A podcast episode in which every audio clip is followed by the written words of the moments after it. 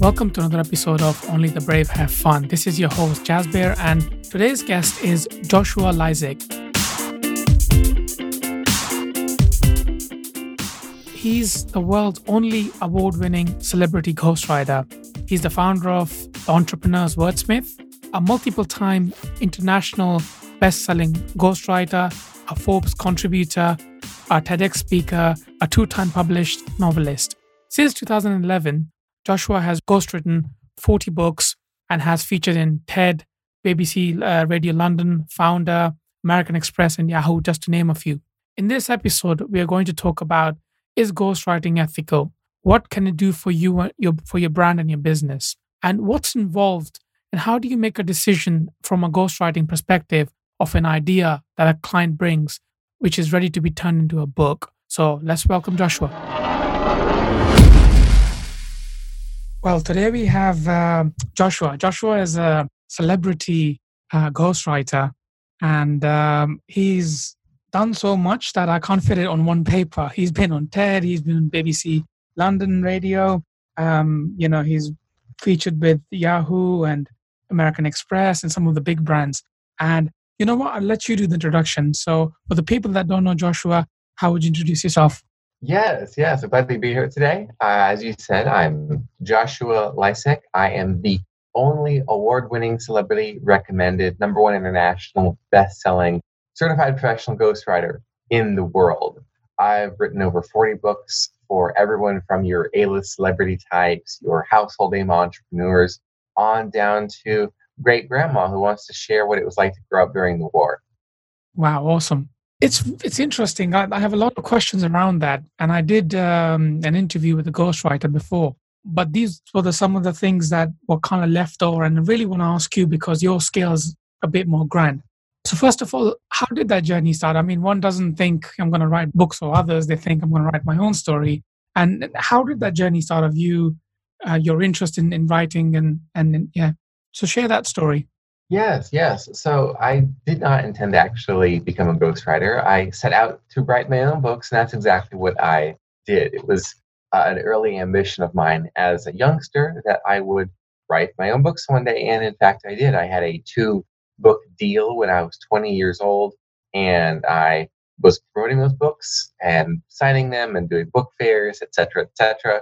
Meanwhile, I had started a freelance writing business to kind of have a little side hustle income. This is before people even knew what the word side hustle was. that wasn't even a thing yet. So I have these freelance writing clients on the side. I'm going about promoting my books. And unbeknownst to me, a couple of my clients check out my books my, my novels. And they're like, Joshua, this these are really good. Can you help me write my book? And I was like, you know, I think I'm I'm my own author. Thank you very much. I don't know that there's a profession where you get paid to hire or you get paid to write someone else's book. Didn't even know that ghostwriting was a thing yet. But a couple of clients persisted and I've been saying, okay, fine, yes, I'll help you write your book ever since that first conversation. And I said, yes, fine, okay, I'll help you write your book. Right when you're picking up clients and generally what's your feel on you know ghostwriting itself i mean when i think about it or i speak to people they say that's not ethical. And we know that there's a lot of people that are not very articulate in the way they want to get their ideas on paper. And ghostwriting purely does not mean you know uh, as far as i understand it that you tell someone i want to write a book about money and then there you go and off they go and they write a book and they give it to you. I'm sure that involves um, you know a lot of steps a lot of process. And how do you know if this person's idea is good? How is it not? So in terms of what's the view on on you know when it comes to write uh, book writing what's the view on like ghostwriting? Is it ethical? Is it moral? Should should people do it? Shouldn't they do it?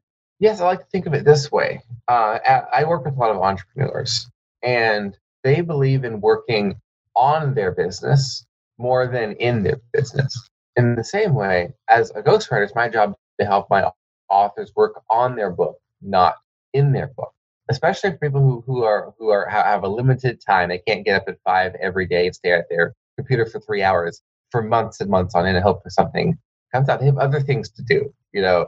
And with regard to ethics it just makes sense to have someone else handle your books as a business person let an accountant take care of it. In the same way it makes sense to have someone help and and uh, delegate your book to someone else. Because at the end of the day, it's still all your ideas, your stories, your experiences. When I'm working with the client, what we what we'll do is we'll source, we'll repurpose material they already have from everything from email newsletters to interviews they've given to uh, courses that they've created, speeches that they've given. So we're not starting, frankly, from scratch with their material.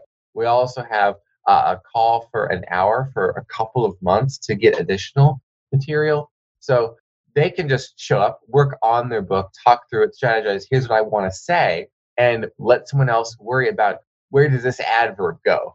You have so much better things to do, so many better things to do than should I use this adverb? Should I not use this adverb? Does a comma go here? Does it not go here? That's just like granular, minuscule. That's the same as being an entrepreneur who's doing data entry. You just there's there's no reason that you should be doing that. It needs to be done right by a qualified professional, a certified professional, but there's no reason to do it yourself. And then how do you differentiate between the two? Like, you know, if, if two people come, they'll have I won't say exactly the same journey, but similar journey. And then how do you make that person stand out compared to compared to the other ones? A couple of things. Um, everyone has their own objective for what their book is. I always like to mention the author of Guerrilla Marketing, a really popular book for, for small business owners to entrepreneurs for no cost advertising. And the author, whose name was J. Conrad Levinson, Levinson once said that he made $10 million off of his book. And it just so happens that only about 30,000 of it was actually from book sales. The remaining 9.9 million was spin-off books, consulting, coaching, speaking, etc., etc., etc. Wow. And so when an author comes to me, I want them to adopt that mindset. Shift from I got to sell millions of copies to yes, I can make a million bucks, but I have to be strategic about this. So do you want your book to lead to speaking engagements, paid speaking engagements? Do you want your book to lead into people buying your course? If you have a course, for example, hiring you for done for you services, for coaching, for consulting, for a mastermind program. So we have to get clear on what the journey is to, to ascend inside of your business for your readers. So that's one thing. That that determines how we shape the content, where this thing's going to go, how we take readers along this little journey. Another thing that we want to get clear on is what is that author's goal in their book idea? What is that that sparkling beauty in their book idea that hasn't been seen before?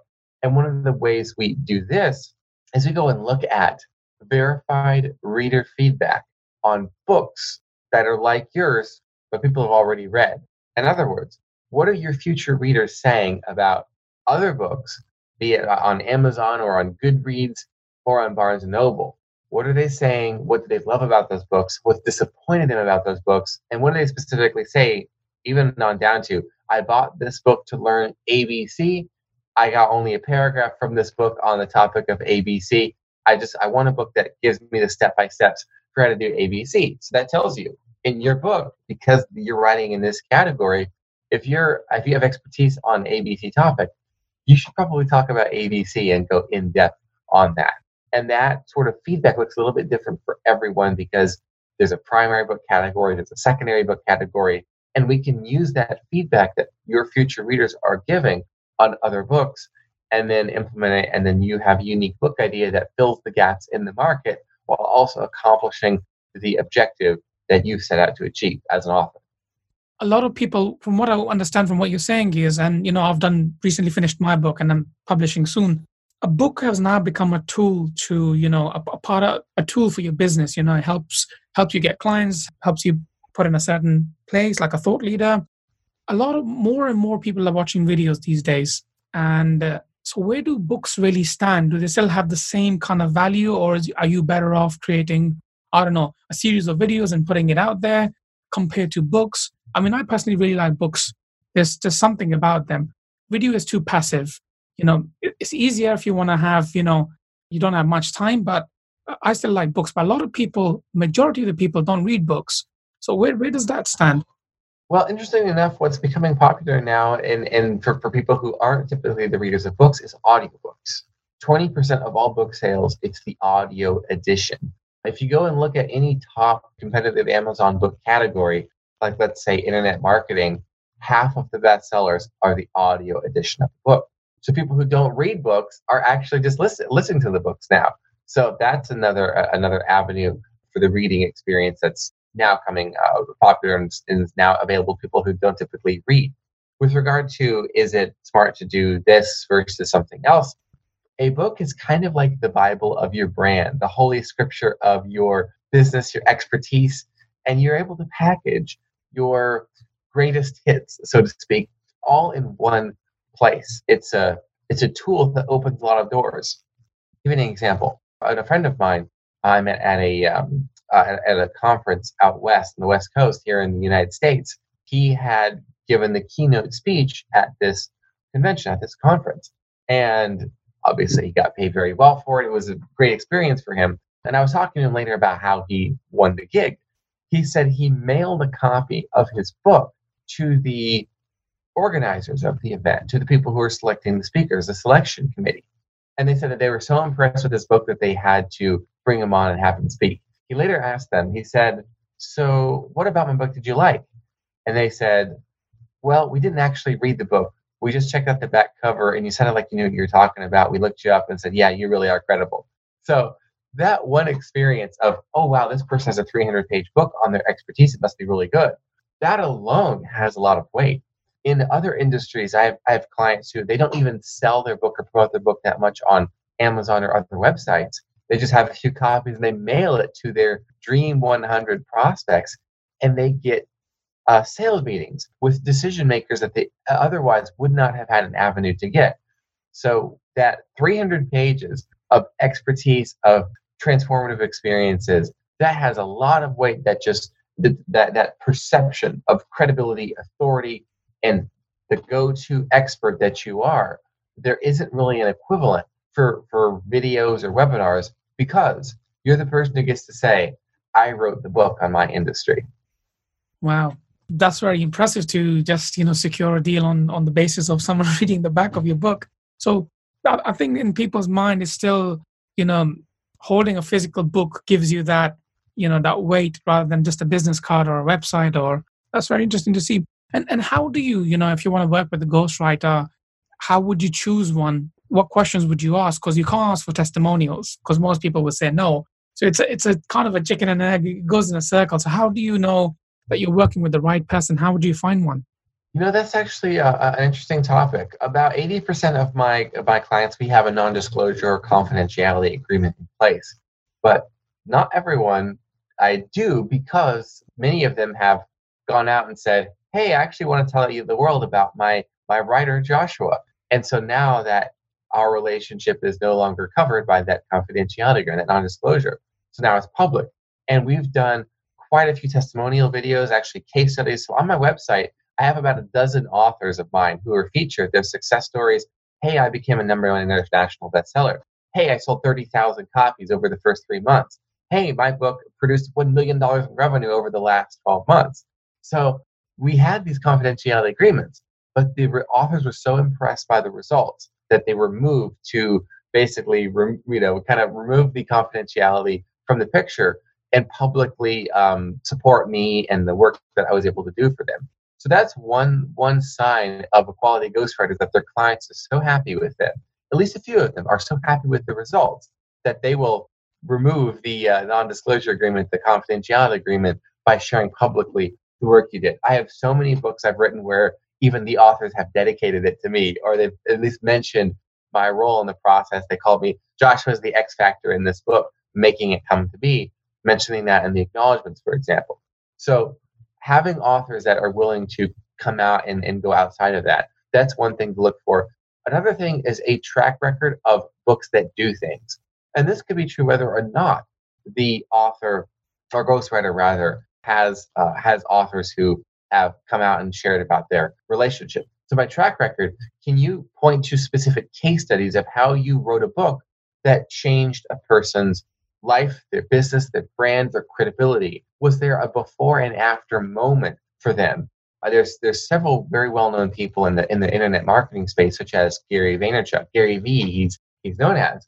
In his case, ten years ago, he wasn't kind of that household name that he is today he wrote and published Crush It, and that book was the was the the game changer for his career. After that, through the promotion of that book, came the TED Talks, the, the promotions, the keynote speeches, the social media, everything that is now synonymous with his, his brand. It all started with that book. So, are there case studies that you, as the ghostwriter, can point to where maybe it wasn't quite on that level, but your your book was more than an expense, but rather it was an asset, a profitable income producing asset for them. And of course, I have several case studies on my website of how we were able to do that for clients from the my book made me $1 million would not have happened without Joshua to as I promoted my book, I, for the first time now, have a waiting list. I have people booked out through the end of the year because the readers are becoming my clients. It's amazing how this works. So those types of case studies are another thing to look for.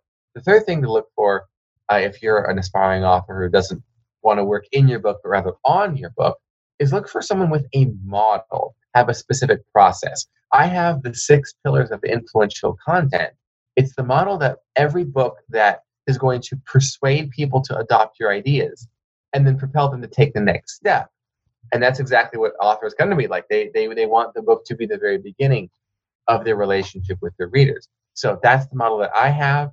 That shows that it's not luck or guesswork or, oh, you know, it just so happens that I wrote this book that was a was a one hit wonder, but rather there's a whole library of success stories. And it's because we use the same model with with every client regardless of its its alternative wellness or if it's or if it's self-help or if it's spirituality or if it's business this one model works so those are the three things that you want to uh, want to look for is you want to look for are there people who are so happy that they'll give a testimonial are there uh, specific uh, track record demonstrations of here's what my, the, the books i've written have done for my clients uh, as roi producing return on investment and then of course the last one is is there a model a predictable model that they're able to use to have maintain a level of success for everything that they write. And and then how do you choose from from your perspective? How does the ghostwriter know that this person is ready? They have some valid idea, or is it pretty much you know if you want a book, I'll get you a book.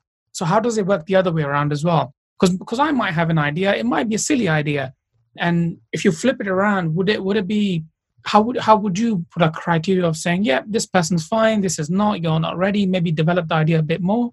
Yes, yes. Every aspiring author I talk, I talk to, our first conversation, I call it a, a manuscript strategy session. It's a free, it's a free experience because the objective is to find should you be writing a book at all.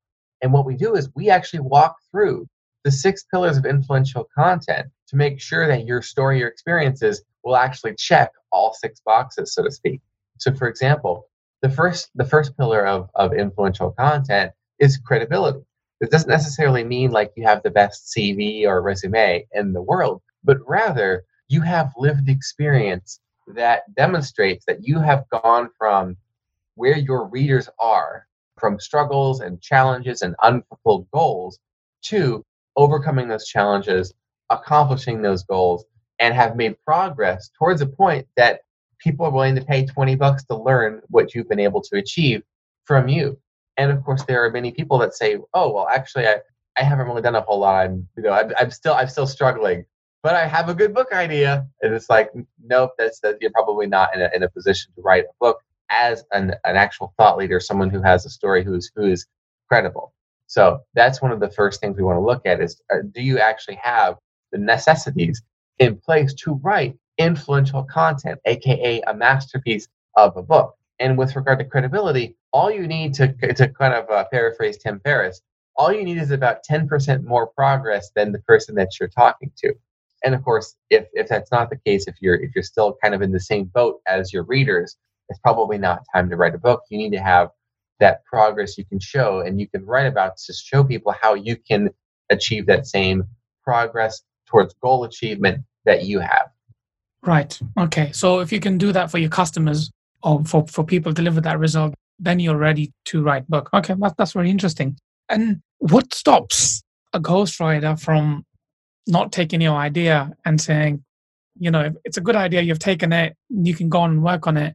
There's always that risk of, you know, you sharing your ideas and that person. Until then, you're not, it's not set in stone. You haven't written, you haven't signed a contract how do you know? I have heard some horror stories, and that's why I share this, where someone's, I know you're not a freelancer, but where they've, you know, had these ideas for a book, They have given, uh, they have uh, at least um, a few pages written uh, for each chapter, and they've said like, "These are my ideas. Let's do it." And then the next thing you know is those freelancers gone missing, and then that book got published in another country. How do you make sure that doesn't happen? Well, it never has, and it never will. There's a couple of reasons why. The the first one of which is anyone who does have that that concern, uh, we sign a non-disclosure agreement or confidentiality agreement, basically right right out of the gate, for even before we have the first manuscript strategy session. That way, they feel totally comfortable sharing their, their sample with me uh, or their ideas. So that's that's the first thing that's taken care of because there are some people who come to me, they have an actual first draft of their manuscript and they like want to know, hey, is this is this going to be any good? And so for those types of authors, that's the very first thing as I do is say, say, okay, I'll send you this this document that you can sign and make sure that we're both legally covered in our respective countries or states or provinces, for example, and then I'll review the manuscript. And there's there's so much about me and my work online that it's not like you're going on the Upwork or some freelance website and putting up, hey, I need help with the book. You know, you're talking to someone with a respected brand who is very well known, who uh, who has that track record and has a good name, frankly. I always have this question. Um, very curious to know because I love books. I'm a very slow reader. I do spend most of my time with audiobooks, especially coming from a, from a writer. What, what's your favorite book? The one book that you will take away to a desert island? I, I think I'd have to mention the book that was transformative for me on my journey from side hustler to freelancer to business owner where I am now and that's a book by Chris Guillebeau called The $100 Startup. The premise of that book is that it doesn't take multiple rounds of raising capital to start and grow a successful, profitable business, even while you have a day job to replace or even augment that income. Right, awesome. Well, we're coming towards the end of the show, and is there anything you'd like to share before we end? Yes, I think I think what one thing that would be really helpful for, for, for people, I, if anyone's familiar with the cognitive biases, then you probably heard of what's called the Dunning Kruger effect. It's this concept that a lot of us recognize as imposter syndrome. We've all heard that phrase, I think. And it's where maybe you open up Microsoft Word or a Google Doc, you type chapter one, and you're at this strange paradoxical point. You know what you could write about, you have this vast body of knowledge, and yet you're not sure what to write. The first sentence doesn't come, the first paragraph maybe. And when it does, it's so self-censored and self-edited that you can't make heads or tails of what you just wrote and you're like i can't share this with my with, with, with my audience with my with my people and this is just not going to work so the one bit of advice i'd like to share is to not censor yourself not self-edit so think about being the boldest most controversial version of yourself imagine you're going to be 100% more offensive than you are in person now, that doesn't really mean that you will be offensive and controversial when you write. The idea is to get yourself in a frame of reference or a frame of mind where you are not going to censor yourself or edit yourself, or I probably shouldn't say that. Oh, that's not true. I should throw words like probably, maybe, occasionally, sometimes, in certain cases in there. Remove that sort of verbiage from your dialogue. Come on strong and be willing to write in such a way that, like, wow, I might piss some people off here. I might anger some people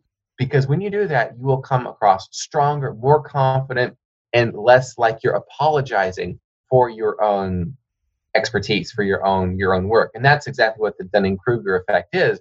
Is that people who are true go-to experts tend to question themselves a lot more and doubt their own expertise.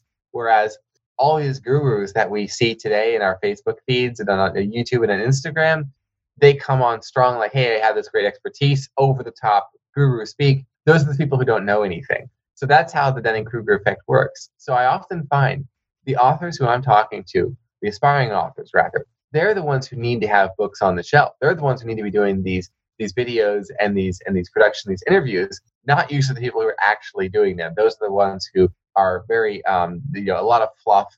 It's very thin content that people can figure out for themselves from a quick Google search. So if you're the person who has a tendency to maybe self-censor or self-edit, go for broke, go bigger, go home on the page, and tell it like it is without apologizing. Awesome, top tip. And then where can people find you, connect with you, and and message you, ask you questions? A couple of different ways. If you're an aspiring author and you like this idea of writing a book, working on your book, not in your book, and having it be something that produces revenue beyond just the book sale, you can head on over to entrepreneurswordsmith.com. Really cool tool there, a book ideas generator. To get a winning book idea that's going to have some sizzle to it, all you have to do is type in your product or service or industry and the type of people that you serve, and it will spit out in a matter of 10 seconds or less different winning book ideas based on your area of expertise. I was actually really playing with tool. that. I was yes, actually yes. with that. It's such an awesome tool. I would highly recommend it to do visit. I'll put the link down for you for, for that um, on the show notes. Awesome. Yes, no opt-in uh, required there. And if you are an aspiring ghostwriter, hearing me today is like, wow, I think I'd like to work with the type of clients that Joshua does, go from being a freelance writer or copywriter to this world of, of big money ghostwriting, head on over to ghostwriteandprosper.com. There I have a free training called uh, The Seven Myths About Ghostwriting That Keep Most Freelancers Broke. So that's the the, the, the training that's over there. Go check that out if you're an aspiring ghostwriter or would like to get the big money projects. Awesome. Well, thank you so much for coming on the show and, and sharing your story and, and your wisdom. And uh, yeah, wish you the best of luck. It's been my pleasure today. Thank, thank you.